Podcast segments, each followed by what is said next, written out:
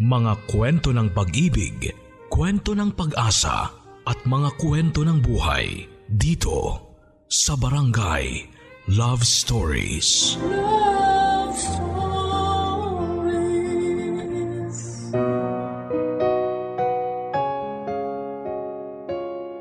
Ang awit ng pag-ibig ay tungkol sa isang musikero na sumasabay sa indayog ng bawat letra ng kwento ng kanyang buhay at pag-ibig. Subalit sa kalagitnaan ng awit ay mapapatid ang kwerdas ng gitara na ikakasira ng magandang tono ng awit. Si Boggs ay isang gitarista at mga awit, isang talento na minana niya sa kanyang mga magulang. Sila ang kanyang inspirasyon sa tuwing siya ay tutugtog ng gitara at aawit. Subalit ang inspirasyon ay mawawala dahil sa isang aksidente. Dala ang tanging pamana ng magulang. Ito ang kanyang gagamitin upang ipagpatuloy ang buhay. Sa pagtugtog at pag-awit siya kukuha ng pera upang ipangtustos sa pang-araw-araw. Naisip man niyang bumalik sa pag-aaral ay hindi niya kakayanin dahil hindi sapat ang kinikita niya. Pero sa tulong ng isang tao na magiging mahalaga ang papel sa buhay niya, mas magkakaliwanag ang tinatahak niyang daan. Ang taong ito ay si Jemmy. Ang kababata niya na naging matalik na kaibigan at naging kasintahan. May kahinaan si Bogs kaya tama naman na nasa tabi niya si Jemmy para gabayan siya. Ang kahinaan din ni Bog sa magdadala sa kanya sa maling desisyon. Sa bandang huli ay magkakaroon naman siya ng lakas ng loob subalit eto naman ang muntik nang magdala sa kanya sa kapahamakan. Upang mas maliwanagan tayo ay alamin natin ang kwentong siguradong kapupulutan ng aral. Dear Papa Dudut Medyo mahaba po ang pangalan ko kaya tawagin mo na lamang ako sa palayaw kong box. 27 taong gulang na pero ang kwento ko po ay nangyari nung ako ay magdadalawamput limang taong gulang pa lamang. Isa po akong musikero. Bata pa po ako nang turuan ako ng papa ko na tumugtog ng gitara. Simula po noon ay karugtong na ng buhay ko ang gitara at ang mama ko naman po ang nagturo sa aking kumanta. Mga musikero po kasi sila, may banda po sila at pabalik-balik sa Japan noon. Pero noong 1996 nang ipinagbuntis ako ni mama ay hindi na siya nakabiyahe at minabuti din ni papa na hindi na din bumiyahe para samahan si mama. Hanggang sa ipanganak ako at sa edad na Tatlong taon ay tinuturuan ako ni Papa sa pagigitara.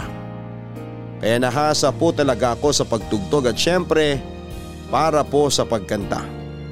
Hindi ko po alam kung bakit hindi na uli nag-anak sila mama at papa parang nakontento na sila sa akin.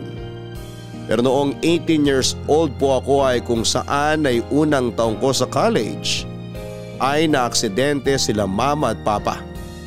Ayoko na pong balikan ang pangyayari pero noong araw na yon ay sabay nila akong iniwanan.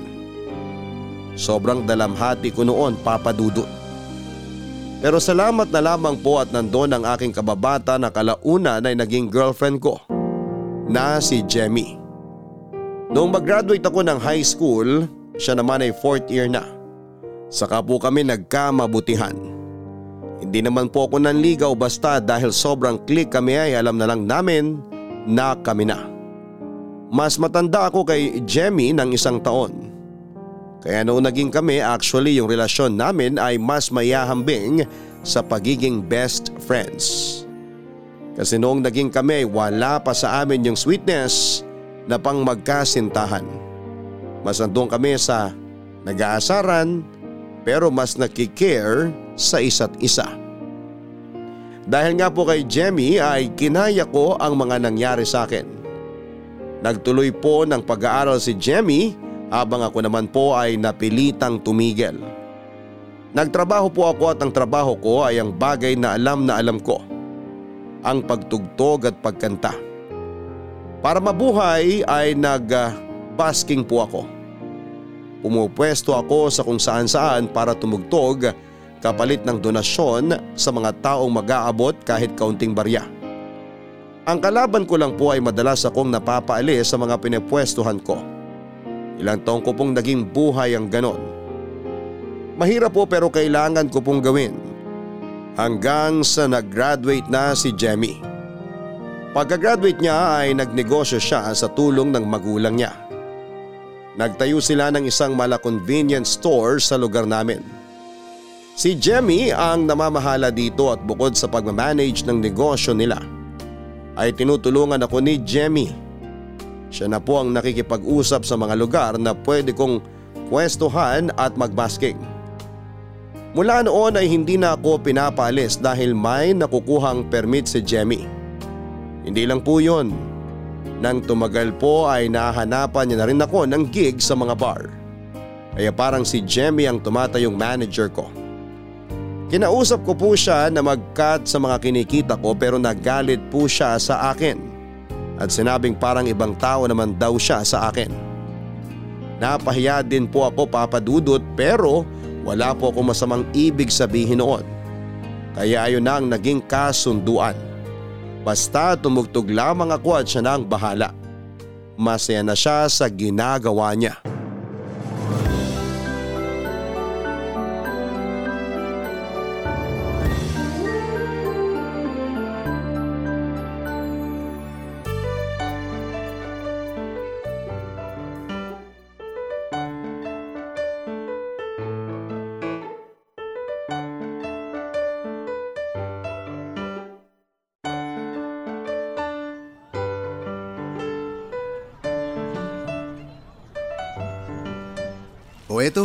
Kumain ka muna. Wala na silang bola-bola eh, kaya asado na lang pareho binili ko. Okay lang. Siopaw pa din naman yan. Ilan lang booking mo last week, baka kapusing ka na naman. Hindi ako kakapusin. Nakarami naman tayo two weeks ago kaya walang problema. Tsaka siopaw lang naman yan. Hindi naman mauubos budget ko dahil sa siopaw. Teka, yan lang ba hapunan mo? Ano ka ba? Madami kang schedule ngayon. Baka hindi kayanin ng siopaw ang buong magdamag mo. Okay lang to. Nakarami naman ako ng kanin kaninang tanghali eh. Sandali, ibibili kita ng pansit ha? Wag na. Anong wag? Hindi pwedeng yan lang ang kakainin mo. Wag na, okay lang to. Hindi, hindi okay yan. Sandali, bibili ako ng pansit. Sandali nga, ako na lang. Ako na lang bibili. Mauubos ang pera mo, ako na. Jemmy, wag na. Nakakahiya na eh. Kanino ka nahihiya? Sa akin? Others ba ako sa'yo? Hindi naman sa ganun. O pwes, ikaw hindi ka other sa akin. Importante ka kaya hayaan mo ko. Ang dami mo nang ginagawa para sa akin eh. Hindi ka naman nakikihati sa kinikita ko. Sobra-sobra na yun. Baka ako naman ang sobrang mainis sa sinasabi mo. Jemmy naman. Bugs naman. Oh, huwag ka na magalit. Good. Sandali at bibili ako ng pansit. Ay, ang pilit mo. O sige, magigitara muna ako dito habang bumibili ka.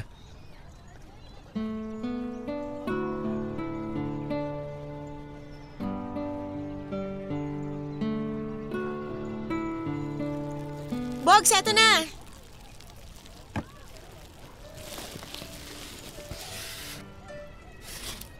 Oh, akala ko pansit bibilin mo. Bakit kaldereta at kanin to? Hindi kaya ng pansit ang pagbibigay energy sa'yo ngayon. Kaya dapat mag-rice ka para full tank. Eh ikaw, Kumain na ako sa bahay. Alam mo naman si Mami, hindi ako paaalisin kung hindi ako kakain. May kasalanan nga ako sa'yo eh. Kaya ako bumabawi. ha? Ano yun? Si Mami kasi, may pagkain na nilagay sa baunan. Daling ko daw para sa'yo. Kaso, nakalimutan ko.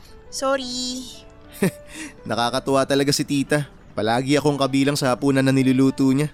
Siyempre naman. Para ka na ding anak nila Mami at Daddy, no? Salamat. Salamat sa inyo. Uy, Ha? Bakit? iiyak ka ba? Hindi ah. Iiyak ka eh. Ayan, biglang namula ang mata mo. Uy, ano ka ba? Sorry. Naalala ko lang kasi sina mama at papa.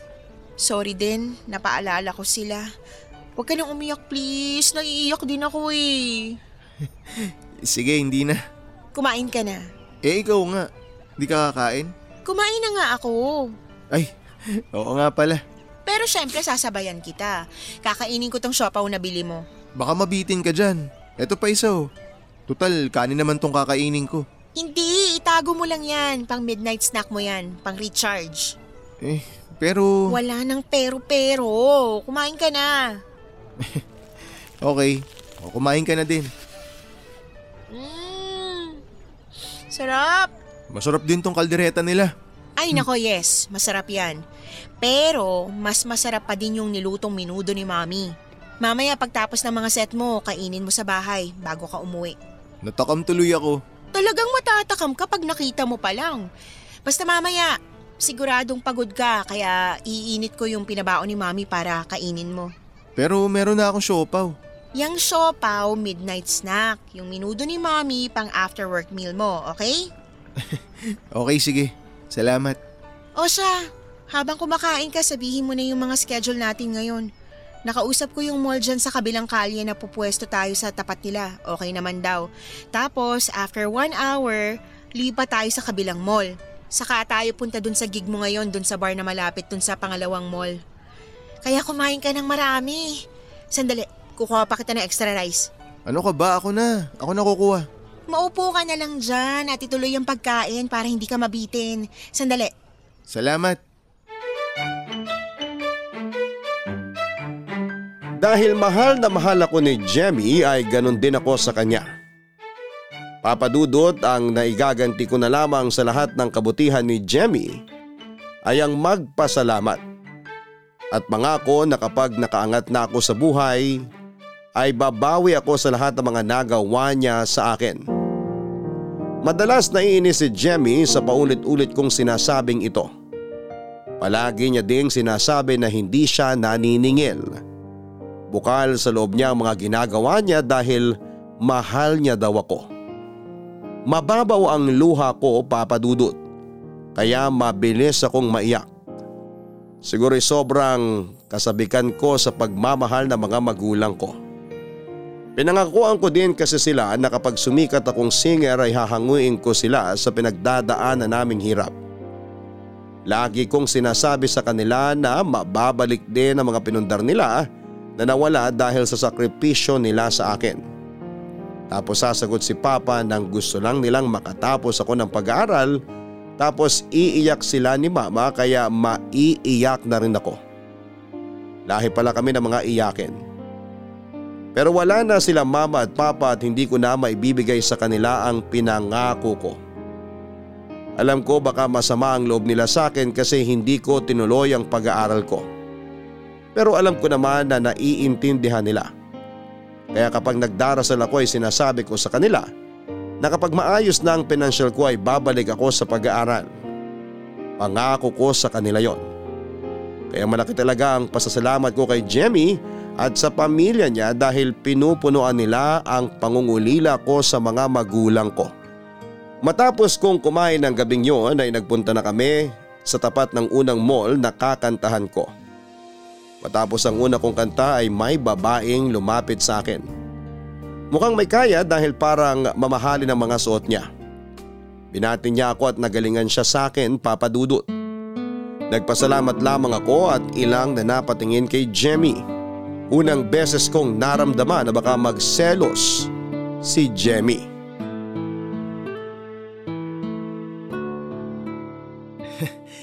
Salamat po. Babalik po ako after 5 minutes. Sana magstay kayo. Salamat po ulit. Jemmy, Hmm, bakit? okay ka lang? Oo naman. Bakit? Wala. Bakit nga? Wala. Nakalimutan ko na. Nakakainis ka. Kasi yung... Yung ano, Yung... yung babae kanina? Nagagalit ka ba? Saan? Sa akin. Bakit naman? Kasi masyadong madikit sa akin yung babae kanina. Naku, Bogs. Hindi lang yan. Madami pang pwedeng ganyan na makasalamuha mo sa trabaho mo kaya masanay ka na. Ibig mong sabihin, okay lang sa'yo yun? Siyempre hindi. Pero, sila naman ang lumalapit sa'yo eh. Siyempre din, iba na kung ikaw naman ang lumalapit o kaya hindi ka man lumapit pero pumatol ka sa pagkalingkis nila sa'yo. Di ko naman gagawin yun. Alam ko naman, kaya nga wala lang sa akin yun. Salamat Sana naman, sa pag-intindi. kung hindi ko naiintindihan tong ginagawa mo, di sana noon pa sinabi ko na tumigil ka na at maghanap na lang ng ibang trabaho. Pero alam kong pangarap mo to kaya nandito lang ako lagi para sumuporta sa'yo. Salamat. Oh, sana naman. Basta, salamat. Bahala ka nga. Alam mo, uminom ka na muna at malapit na matapos ang 5 minutes. Ay, oo nga pala. Nanuyo nga pala yung lalamunan ko. Ano? Tatlong kanta pa lang yung ginawa mo, nanuyo ng lalamunan mo. Hindi naman dahil sa kanya. Eh saan? Nanuyo lalamunan ko kanina dahil sa kaba. Nung niyakap ako ng babae. Inuulit-ulit mo ha? Siguro may something ka dun sa babae, no? Ha? Wala no? Hindi ko gagawin yun. Niloloko lang kita. Ikaw talaga. Alam mo namang ayaw kitang nagagalit sa akin eh. Hindi ako magagalit sa'yo. Maliban na nga lang kung nagustuhan mo din yung mga yakap ng babae. Hindi talaga, hindi ko magugustuhan yun. Pex man, mamatay man. Hoy! Anong mamatay yung sinasabi mo? Naluloko lang kita. Uminom ka na nga lang. Nandyan yung tubig sa bag natin. Yes ma'am, iinom na po. Kunin ko lang yung tubig dito sa bag. Gusto mo rin ba ng tubig? Mamaya na ako. Uy, ano to? Alin? Yang nasa case ng gitara. Yang kasama ng mga pera na hinulog ng mga tao. Ano yan? Wallet yata? Wallet nga. Kanino yan? Ewan. Tignan mo kung may ID. O ito nga, merong ID. Mildred, teka. Ito yung babae kanina ah. Siguro nahulog niya kanina nung yumayakap siya sa akin. Yun talaga naisip mo? Ha? Oo. Kasi siguro nung umiiwas ako, nahulog niya yan. Defensive? Hindi naman ako defensive. Biro lang. Ganito na lang. Wala kasing cellphone number dito. Ilagay na muna natin dyan sa case ng gitara. Baka sakaling bumalik yun. At least nandyan lang. Tapos, pag hindi binalikan, isoli na lang natin bukas. Oo nga. Sige, ganun na lang gawin natin. Oh, mag-relax ka na tapos ng 5 minutes.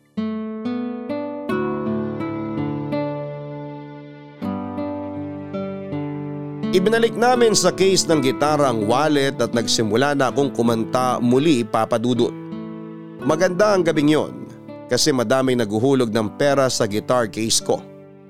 Panglimang kanta ko ay may biglang dumating na mga pulis kaya agad silang nilapitan ni Jemmy at ipinakita ang permit namin na pwede kaming magbasking sa lugar na yon. Pero sabi ng mga pulis ay hindi daw yon ang dahilan. Kundi may reklamo daw sa akin. Saka dumating si Mildred ang babaeng may-ari ng wallet. Kasama niya pala ang mga pulis at siya ang nagreklamo na dinukutan ko daw siya kaya nawawala ang wallet niya. Nainis ako papadudot porke nawala ang wallet niya ay dinukot ko na raw. E papaano pala kung sa ibang lugar niya na ihulog? Tapos ako ang pagbibintangan niyang kumuha. Kaya itinuro ko ang wallet at sinabing nahulog niya kanina. Tinanong ng mga pulis kung yun daw ba ang wallet ng babae at kinuha niya ito at sinabing yun nga. Pero hindi pa pala doon natatapos papadudot. Kasi sinabi niya sa mga pulis na wala na daw laman ang wallet niya na may labang sampung libo. Papadudot, wala kaming nakita doon kahit piso tapos sasabihin niya na may sampung libo ang wallet niya. Pinaniniwalaan siya ng mga pulis at sinabing sumama daw ako sa presinto at doon na ipapaliwanag ang nangyari. Umagit na si Jemmy at sinabing wala talagang laman ng wallet. Kaya sinabi ng babae na magakontsaba daw kami ni Jemmy. Kaya pati si Jemmy ay gustong isama din ng pulis. Pero sabi ng babae hindi na siya magreklamo basta ibalik ang pera niya. Pero wala kaming kinukuha at ano ang ibabalik namin sa kanya. Kaya sabi ng pulis na sa presinto na lamang daw namin ayusin. Umihirit uli ang babae na kung nagastos na ang 10,000 ay kukunin niya na lamang ang lahat ng pera na nasa guitar case. Kahit kulang ito sa 10,000. Umayag naman ang pulis at aangal pa sana ako pero sinabi ni Jemmy na hayaan ko na lamang daw para wag na daw akong mapag-initan pa. Sobrang sama ng loob ko noon papadudot.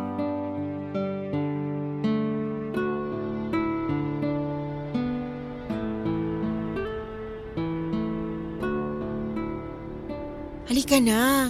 Na-cancel ko na yung basking mo sa susunod na mall. Hmm, okay ka lang ba?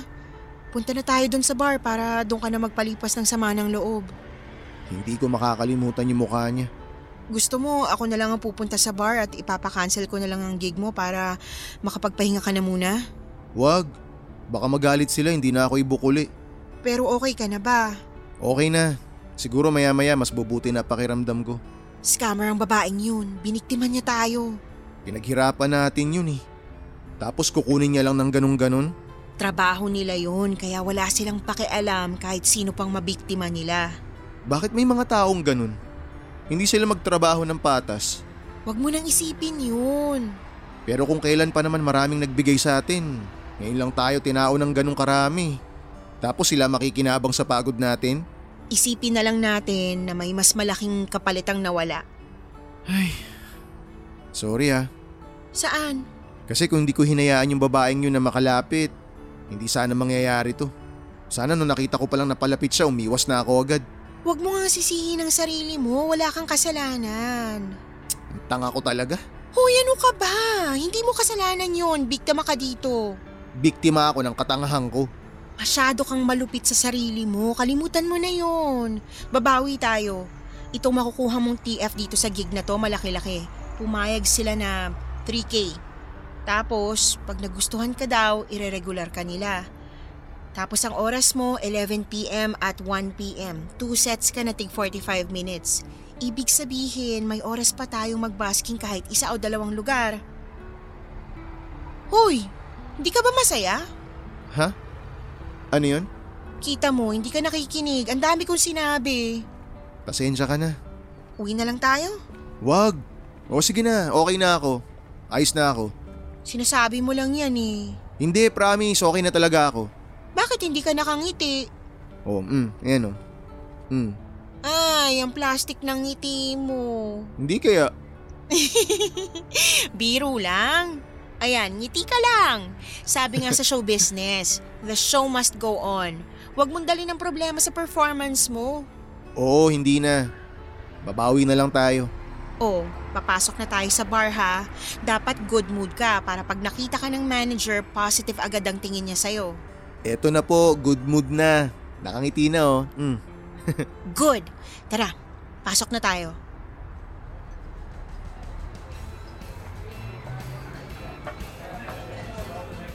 Ayun, dun tayo sa dulo. Tara. Sandali. Hindi ba si Mildred yon? Sinong Mildred? Yung nang scam sa atin. Tingnan mo, saya niya parang walang nangyari oh. Tuwang-tuwa siya na nakaloko na naman siya. Siya nga! Teka, teka, palabas na siya. Hahabulin ko lang. Bogs! Hoy! Sandali!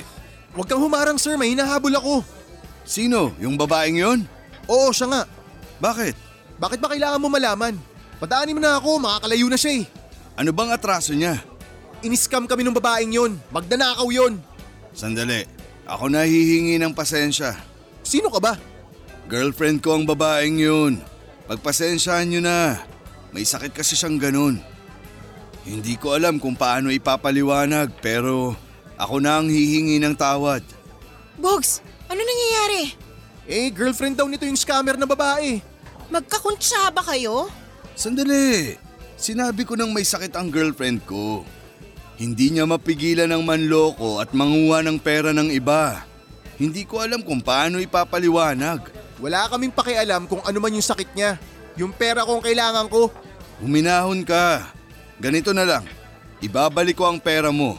Puntahan mo ako mamaya sa club dun sa bungad. Hihintayin kita. Teka, teka, sandali. Paano ko malalaman na hindi niyo na naman ako niloloko? Oh, heto. Iiwan ko sa inyo tong singsing ko. Ibalik mo na lang mamaya pagpunta mo doon. Ako nga pala si Matt. O sige, hihintayin kita ha. Halika na. Puntahan natin sila mamaya. Baka panibagong scam na naman yan. Hindi naman siguro. Iniwan niya tong singsing niya eh. Siyempre hindi natin malalaman kung peke yan o tunay. Ganito na lang. Puntahan natin sila. Pag wala sila doon, umalis tayo agad. Sige, kung yan ang gusto mo. Halika na, ando na yung libreng food natin para makapag-relax ka na din bago ang set mo.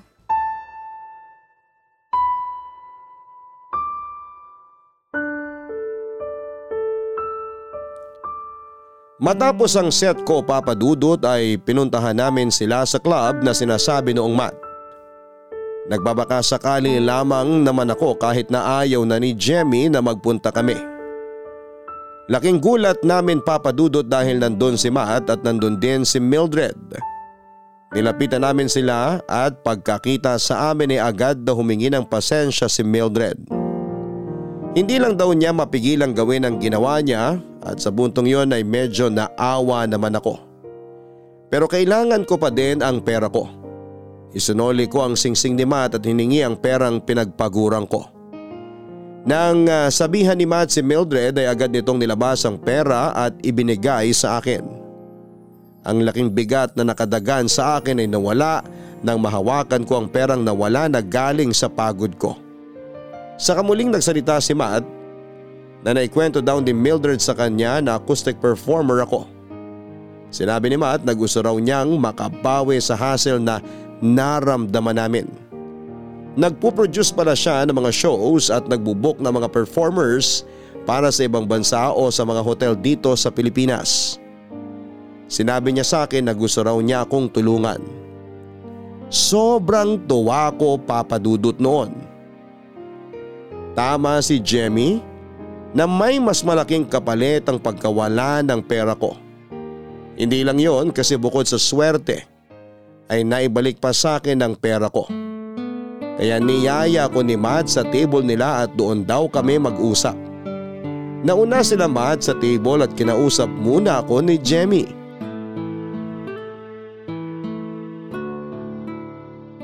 Bog, sandali. Oh, bakit? Uwi na tayo. Ha? Bakit tayo uuwi? Hindi magandang pakiramdam ko. May sakit ka? Wala. Diyan sa dalawang yan, hindi magandang pakiramdam ko sa kanila. Eh bakit naman? Isusoli nga nila yung pera natin eh. Iba talagang pakiramdam ko sa kanila eh. Jemmy, kailangan kita dito. Ikaw marunong makipag-usap sa mga ganito eh.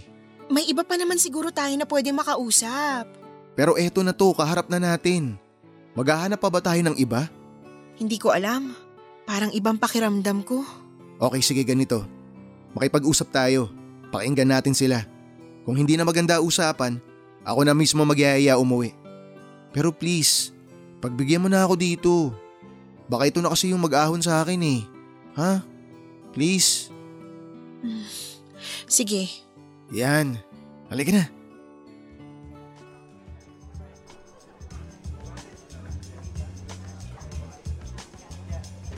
Ang tagal nyo. May pinag-usapan lang kami sa labas. Nasaan si Mildred? May nakitang kaibigan. Nandyan lang yun sa paligid. Ano ba mga pinoproduce mo? Mabilis ka, boy. Uminom muna tayo para mas maganda ang usapan natin. Sige,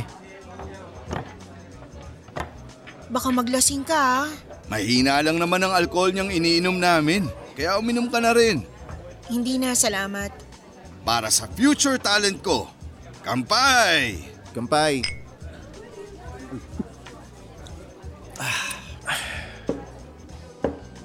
Ano bang business mo? Sabi ko nga, nagbubuk ako ng mga performers sa mga hotel dito at sa ibang bansa. Hotels at bars. Ikaw ba, saan ka nagpa-perform? Kung saan saan. Nagbabasking ako sa mga tapat ng mall, mga park, minsan sa tapat ng simbahan pag nakabreak yung misa. Pero may nakuwang gig si Jemmy para sa akin. Doon nga sa bar kung saan mo kami unang nakita. Ah, okay. Kung ako ang magmamanage sa'yo, syempre tatanggalin ko na ang basking. Tapos kung bar naman, siguro weekend lang ang gigs mo. Mahina kasi pag weekdays. Okay ka ba sa ganun? Oo naman. Paano ba makapasok dyan? Naniniwala ako kay Mildred nung sinabi niyang magaling ka. Kaya dun pa lang malaki na ang chance mo. Pwede ko makapunta sa ibang bansa? Pwedeng pwede. Kung hindi ako mapapahiya sa'yo, ilalaban kita. Pati sweldo mo, pwede kong ilaban na mataas. Sang mga bansa ka ba nagbubuk? Iba-iba. Bakit? May iniiwasan ka bang bansa? Ah, wala. Kahit saan pwede ko.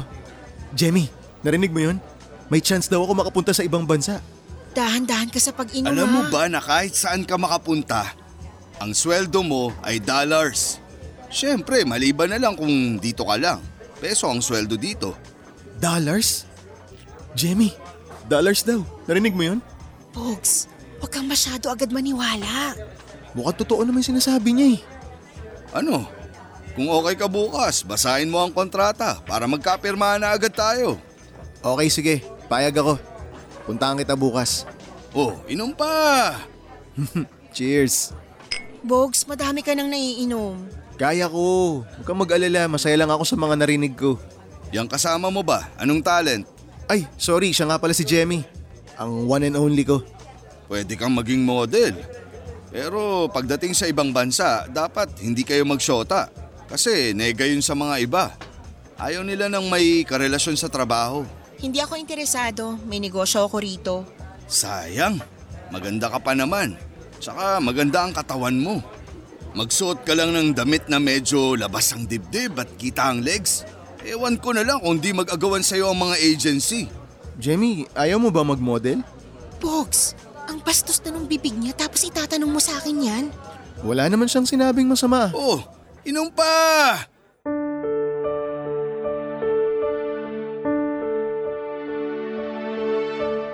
Papadudot magaganda ang mga pinapangako ni Matt. Kaya lalo akong nainteresado sa mga offers niya. Hindi ko maintindihan si Jemmy kung bakit siya inis na inis kay Matt. Iniintindi ko lang din kasi nga eh bago nangyari ang gabing yon ay muntik na kaming mawala ng pera. Pero kahit naiinis si Jemmy ay itinuloy ko ang pakikipag-usap kay Matt. Si Jemmy kasi dapat ang inaasahan ko na makipag-usap pero wala siyang gana. Kaya ako na rin ang nakipag-usap at dahil na din siguro sa alak ay naging malakas ang loob ko sa pagtatanong sa kung ano-ano ang mga benepisyo, sweldo at iba pa. Para kung nasa alapaap noon papadudot habang nadidinig ko kung gaano kalaki ang kikitain kahit sa tip ay binibilang ko na ang mga gagawin ko. Dahil sa pangangarap ko ng gising ay hindi ko na naalala na kasama ko pala si Jemmy. Nawala siya sa isipan ko. Basta ang nasa isipan ko ng oras na yon ay matutupad lahat ng gusto kong mangyari. Magiging proud sa akin sila mama at papa at naisip ko din noon na kung mag-aaral pa ba ako kung matagumpay na ako.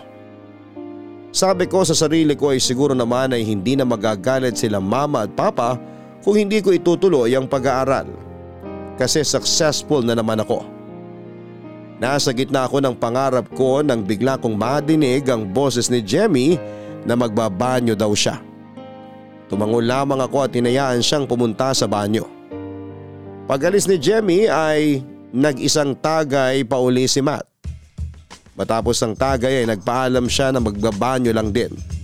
Kaya hinayaan ko siyang umalis at ilang sandali pa ay bumalik na si Jemmy sa table. Halika na! Anong halika na? Umuwi na tayo! Mamaya na, Jemmy. Umalis na tayo dito. Maupo ka nga muna. Ayoko na, gusto ko nang umalis. Ano bang nangyayari sa'yo? Sa daan ko na ikukwento. Bakit hindi pa dito? Umalis na nga tayo. Mamaya na. Konti pa tapos aalis na tayo. Tsaka wala pa sila, Matt. Ayokong makita ang pagmumukha ng lalaking yun. Bakit ba? Ano bang mali sa kanya? Madami. Alam ko na hindi maganda yung unang pagkakakilala natin sa kanila. Pero bumabawi naman sila eh. Huwag kang magpabulag sa mga salita niya. Halika nga dito, maupo ka na. Hintayin na lang natin si Matt. Ayoko! Bakit ba? Bigla niya akong niyakap at pinilit halikan. Oh, huminahon ka nga, Jemmy. Huminahon? Yan ang masasabi mo sa nangyari sa akin? Binastos na ako at hinahalay. Jemmy, baka sinasabi mo lang yan kasi ayaw mo sa kanila. Bogs naman, kung nagsisinungaling man ako, hindi ba dapat sa akin ka pa din maniwala at dapat magalit ka sa kanila? Eh anong gagawin ko? Aawayin ko sila? Ano? Umupo ka na lang. Kung ayaw mo sa kanila, tiisin mo na lang ng konti. Parang di na kita kilala. Aalis na ako. Oh, Jemmy! Sandali! Jemmy! Ay, mga babae talaga. Oh, nasa na si Jemmy? Umalis na eh. Bakit? Ewan dun, niyakap mo daw. Ginulat ko lang, niyakap na agad. Huwag mo na siyang intindihin. Baka napagod lang siya kanina sa mga ginawa namin. Pag pumirma ka sa akin ng kontrata, hindi ka na mapapagod ng kakalakad at kakalipat-lipat. Baka makabili ka na din ng sarili mong sasakyan. Gusto ko yan. Pero pag nasa amin ka na, paano si Jamie? Okay lang yun. Hindi na siya pwedeng makialam sa mga desisyon. May intindihan naman niya siguro yun. Good. Tagay pa! Cheers!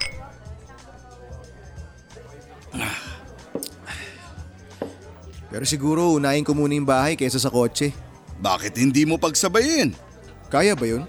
Pag nagpunta ka ng ibang bansa, mahina ang isang taon at makakaipon ka na ng pambili ng bahay at lupa, pati kotse.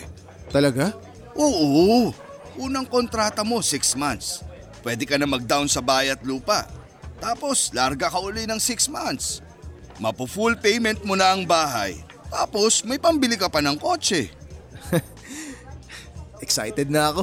Oh, tagay pa! Cheers! Magkano ang pera mo sa wallet ngayon? Yung sinoli ni Mildred sa akin na 7,000 tapos yung TF ko kanina sa bar na 3,000. Bale, 10,000 lahat. Kung ngayon, 10,000 lang ang laman ng wallet mo, sa susunod, wala ka nang dalang cash. Bakit? Kasi, credit card na lang ang dala mo. Wow! Hindi ko pa nararanasan magka-credit card. Pwes, baka magsawa ka ng kakagamit kasi madami kang pera. Salamat, Mata. Oh, tagay pa! Cheers!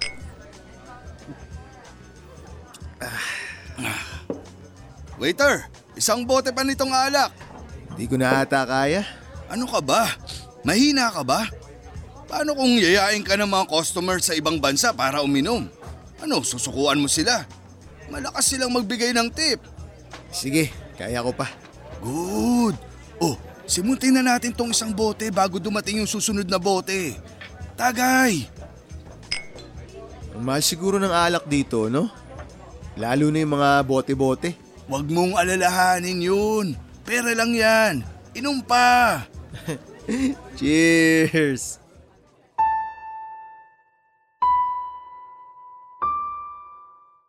Papadudod sunod-sunod ang inom namin ni Matt. Si Matt naman ay parang hindi na lalasing. Lalo na noong bumalik si Mildred.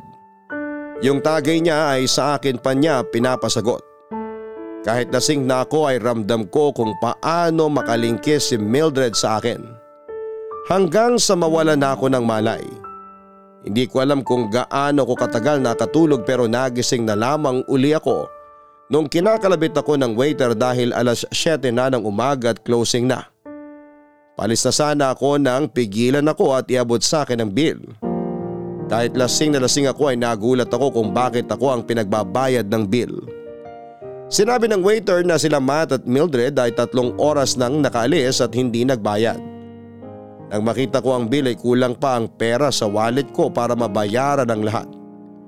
Habang dinudukot ko ang wallet ko ay nakikiusap ako na baka pwedeng 10,000 lang muna ang ibigay ko at ihahabol ko na lamang ang kulang.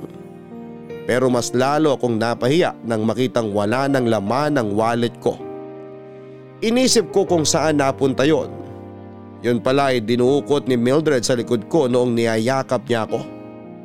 Walang wala na akong pera, simut na simut na ako. Dahil sa paniniwala sa panluloko ng dalawang scammer na yon. Nagkapal mukha na lamang ako at tinawagan si Jemmy at umutang ako ng pera. Kasi tatawag daw sila ng pulis pag hindi ako nakabayad. Sinagot naman ni Jemmy at pinaliwanag ko ang mga nangyari. Sinabi niya na sabihin ko sa waiter na sandali lang at pupunta siya doon.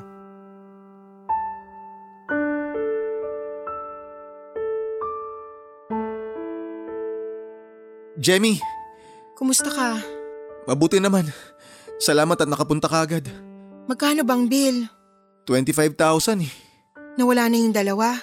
Oo, bigla silang nawala. Iniwan na lang nila ako. Jemmy, patawarin mo ako ha. Sana talaga nakinig ako sa'yo. Wala na. Nangyari na yan eh. Nabulag ako eh. Bogs, hindi mo pwedeng idahilan yan. Gusto ko kasing gumanda yung buhay ko. Pasensya ka na talaga. At kaya mo akong pabayaan para sa ikagaganda ng buhay mo? Patawarin mo ako, Jemmy. Hindi ako galit. Pero mali pa rin yung ginawa ko. Maling-mali yun. Okay na, nagsorry ka na. Wala akong kwenta. Maging aral na lang sa'yo yan. Oo talaga, magiging aral na to para sa akin. Wala na ba silang ibang kinuha sa'yo? Yun lang laman ng wallet ko kinuha nila. Pasalamat na lang tayo at hindi ka nila sinaktan. Hindi kita na ipagtanggol kagabi tapos hindi pa kita pinaniwalaan.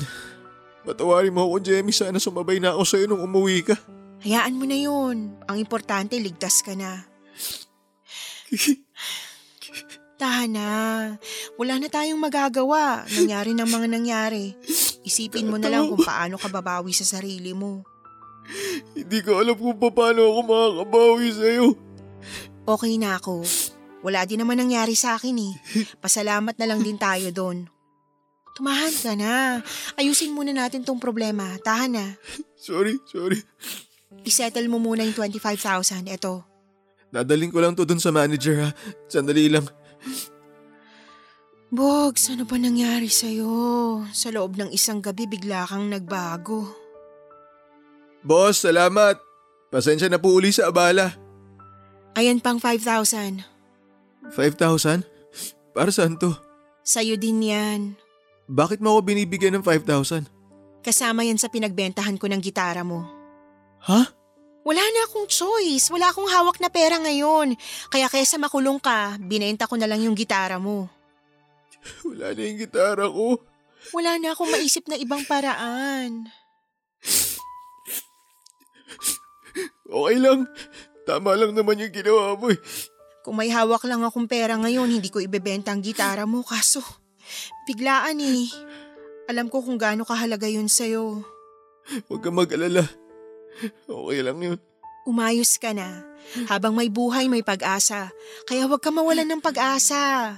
Mababawi mo rin ang nawala sa'yo. Oo, naniniwala ako. Sa tulong mo, makakabawi ako, Jemmy. Bogs, may sasabihin ako sa'yo. Alam kong hindi maganda ang timing pero nandito na rin lang tayo at napag-usapan na din naman natin yan. Ha? Hindi kita maintindihan. Hindi na kita matutulungan sa pagbabasking at paghahanap ng gigs. Pero balik ka dun sa huling bar na tinugtugan mo. Baka nakuha mo yung slot. S- sandali, nag- naguguluhan ako. Magpahinga na muna tayo. Kailangan siguro natin muna mag-isip ng malayo sa isa't isa. Bakit? Gusto kong pag-isipan mo muna kung anong mga gusto mo sa buhay. Pero ikaw ang gusto ko. Hindi lang ako, Bogs. Ang lahat ng tungkol sa buhay mo. Kailangan mo munang mag-isip. Jemmy naman, please. Huwag naman ganito. Please, huwag dito. Huwag ngayon. Huwag ngayon, please. Paalam, Bogs. Jemmy! Jemmy, patawarin mo ako! Jemmy, parawa mo! Jemmy! Jemmy!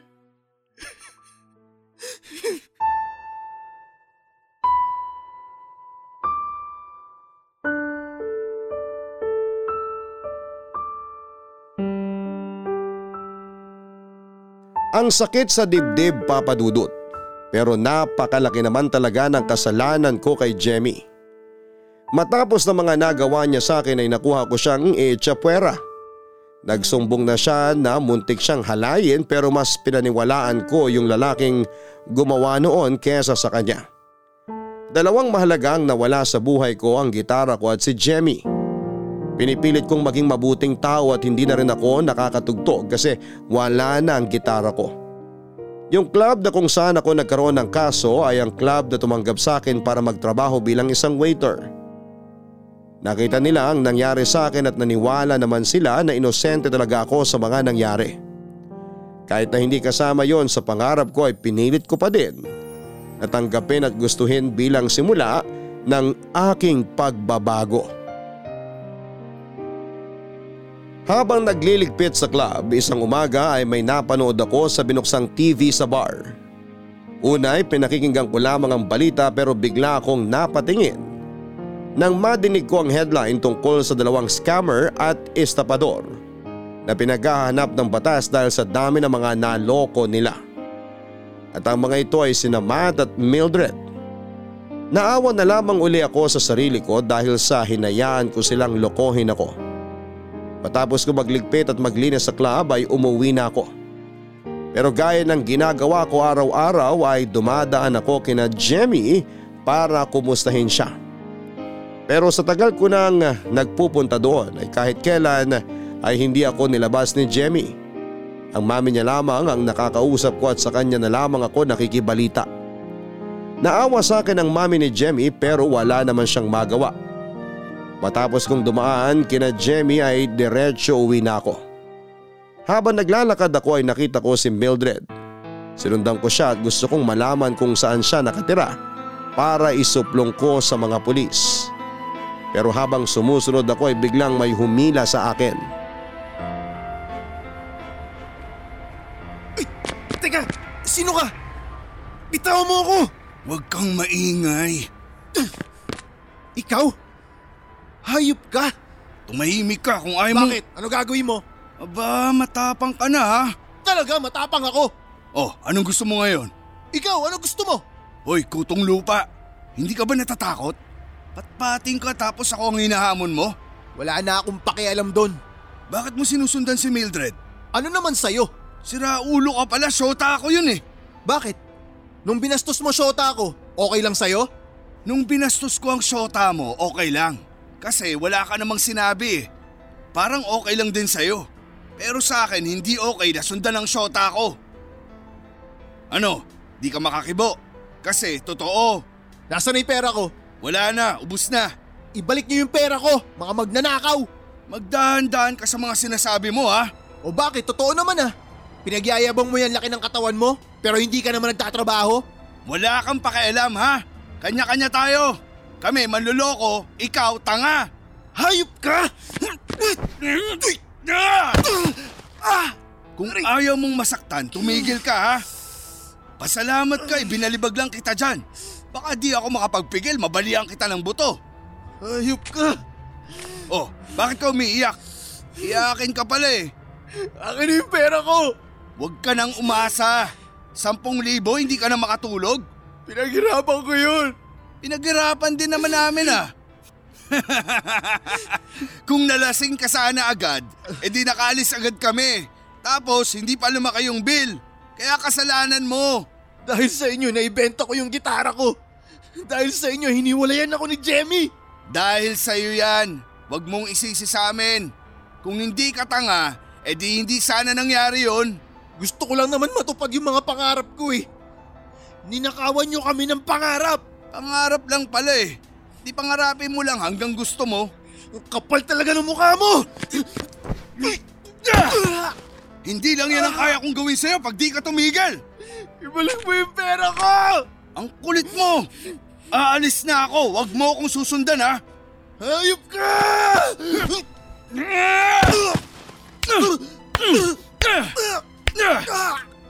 Siguro naman, madadala ka na niyan. Ibalik mo yung pera ko! Baliw ka na! Diyan ka ng tanga ka! Ibalik mo yung pera ko! Bitiwan mo yung pako! Ayaw mo ha? Akin na yung pera ko! Nanggigigil na ako sa'yo ha? Bitiwan mo yung pako! Akin na yung pera ko! Bitiwan mo ako! Hindi! Akin na yung pera ko! Ayaw mo? Pinilit mo ko. Pasensyahan tayo. Tulong!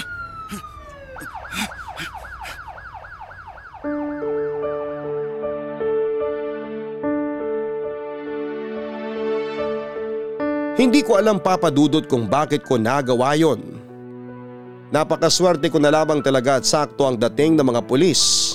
Naaresto pala nila si Mildred nang makita nila ang nangyayari sa amin ni Matt. Mabuti na lang talaga at napadaan sila kundi ay hindi ko alam kung ano na ang kinalabasan ko ng araw na yon. Pagka-aresto nila kay Matt ay tumawag muna sila ng ambulansya para sa akin bago sila umalis.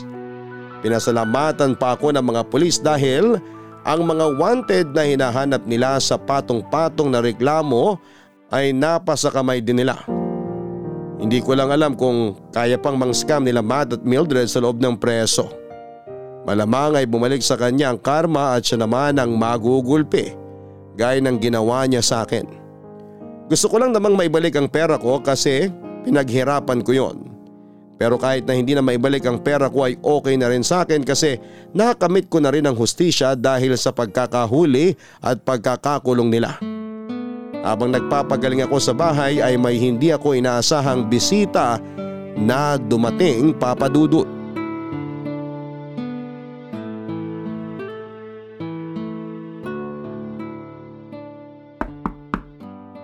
Pasok! Jenny! Oh, huwag ka nang tumayo. Humiga ka na lang dyan. Jenny, salamat dumalaw ka. Kamusta ka? Maayos na ako. Lalo na ngayon nakita kita. Ano bang ginagawa mo sa sarili mo? Eh hindi ko naman nakalain na makikita ko sila nung araw na yun eh. Wala na akong magawa kasi nandun na ako sa sitwasyon. Pwede ka naman umalis kahit tumakbo ka.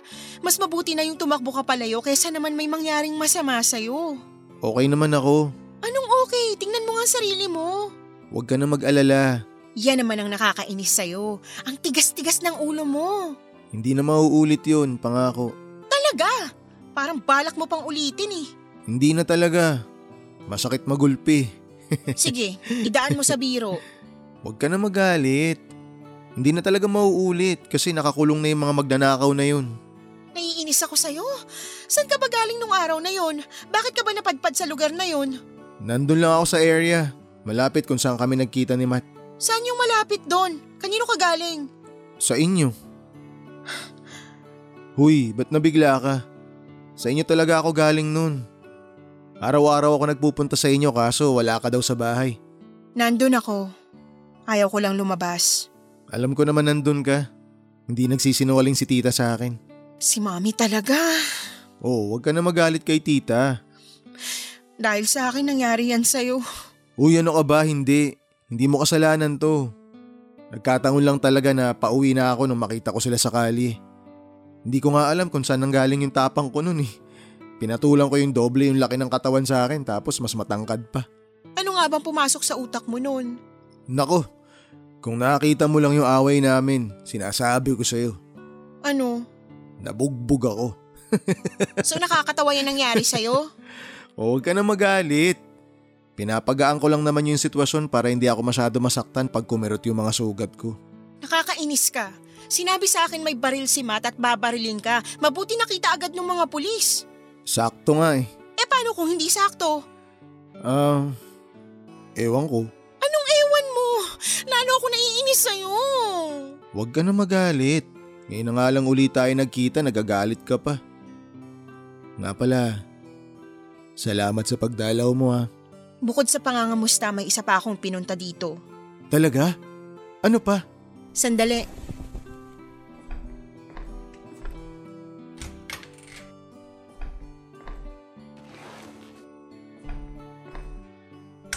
Ano yan?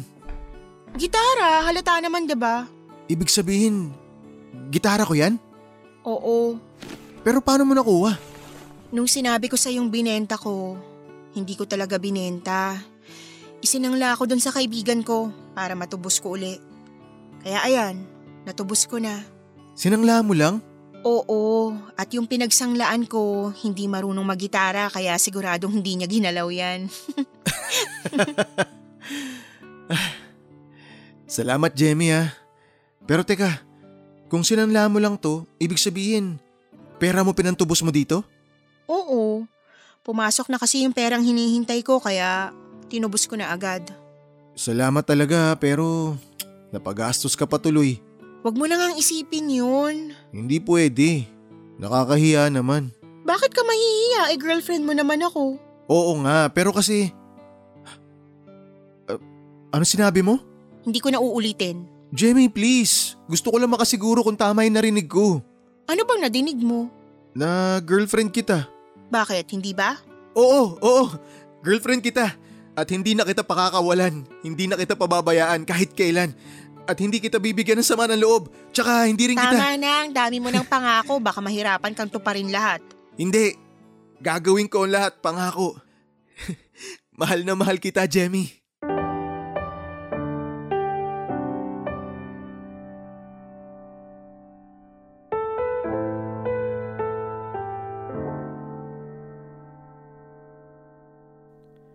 Papadudot parang nawala lahat ng masakit sa akin noong sinabi ni Jemmy yon.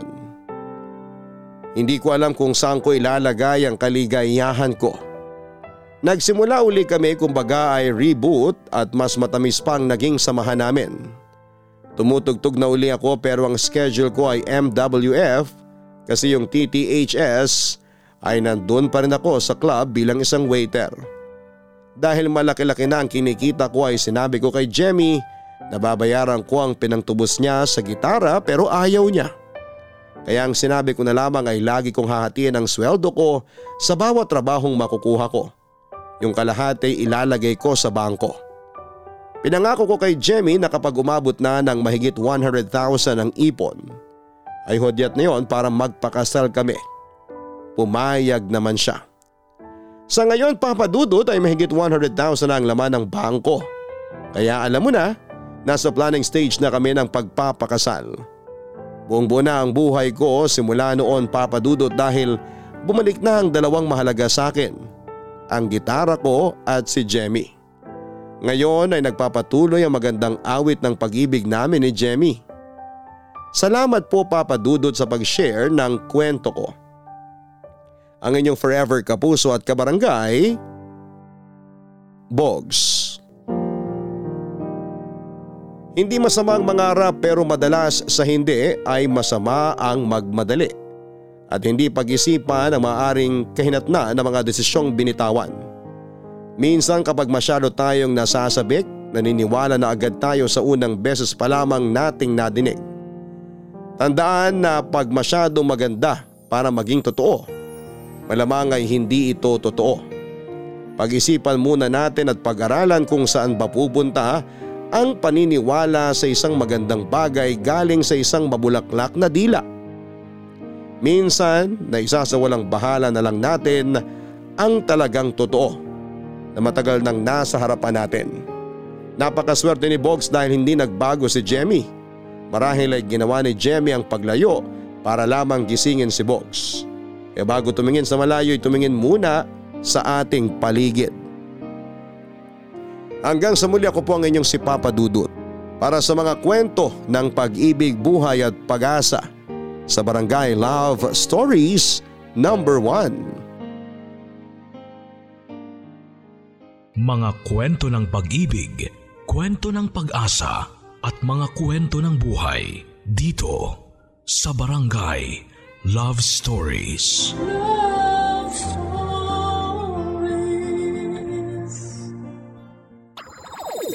Nagustuhan ng iyong napakinggan? Ituloy yan via live stream sa www.gmanetwork.com/radio.